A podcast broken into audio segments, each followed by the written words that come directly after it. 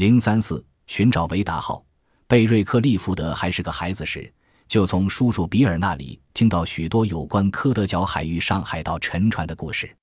叔叔告诉克里福德，许多无价之宝静静地埋藏在神秘的海底，只有那些幸运和勇敢的人才能得到它。克里福德一直希望有朝一日亲自揭开这个海盗沉船之谜。一九八二年，克里福德参加一次海难援救时。找到了一位投资者，他开始筹建探险队，展开勘测沉船工作。开始项目进行的并不顺利，将近两年，他们一无所获，而资金却即将耗尽。一九八四年的一天，一名潜水队员被一块凸起物绊倒，凸起物被蹭去厚厚泥沙后，露出一段发锈的金属，那是一门大炮。同时还发现了一枚锈黑的、标着一六八四年的铸币。一九八五年，当克里福德和他的探险队发现了刻有“维达号一千七百一十六”的船钟时，他意识到儿时的童话成真了。从此，勘测维达号正式成为官方项目。此后，不断有新的发现：数千枚西班牙铸币、大炮、航海工具、用来磨刀剑的砂轮、手枪、餐具等等。然而，这些都远不是他们的最终目标。他们还没发现船体本身。直到几年之后的一个夏天，七月中旬的一天，在离海岸四分之一英里、水下二十五英尺处，克里福德和队员发现了一条木质梁。当他们铲除上面淤积的沙土后，维达号的船体终于展现眼前。这一发现意味着发现整个宝藏指日可待。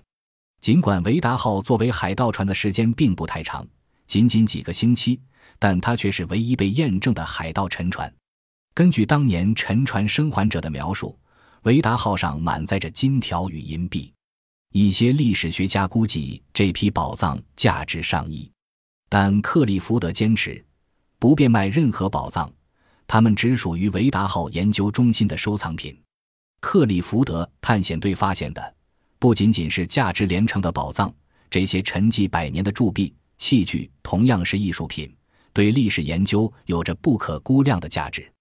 船中是勘测中最有价值的发现，它证明这些残片的确来自黑萨姆的旗舰。船中是一九八五年九月被发掘出来的，上面刻着“维达号一千七百一十六”。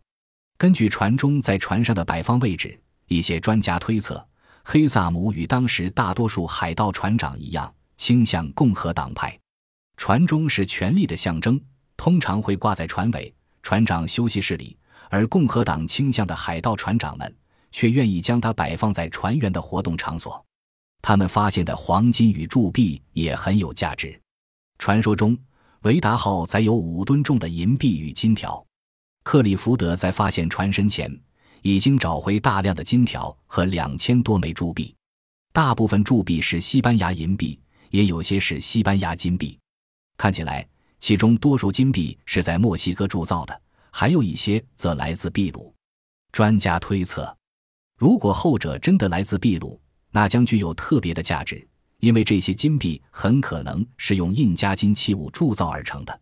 被黑萨姆截获时，维达号正在运返西班牙的途中。在维达号遗船内发掘出的珠宝大都来自非洲，因为在黑萨姆截获它之前，它曾是一艘贩运奴隶的商船。专家发现一些大块的宝石被砍成小块，这表明海盗们的确想要公平地分配他们的战利品。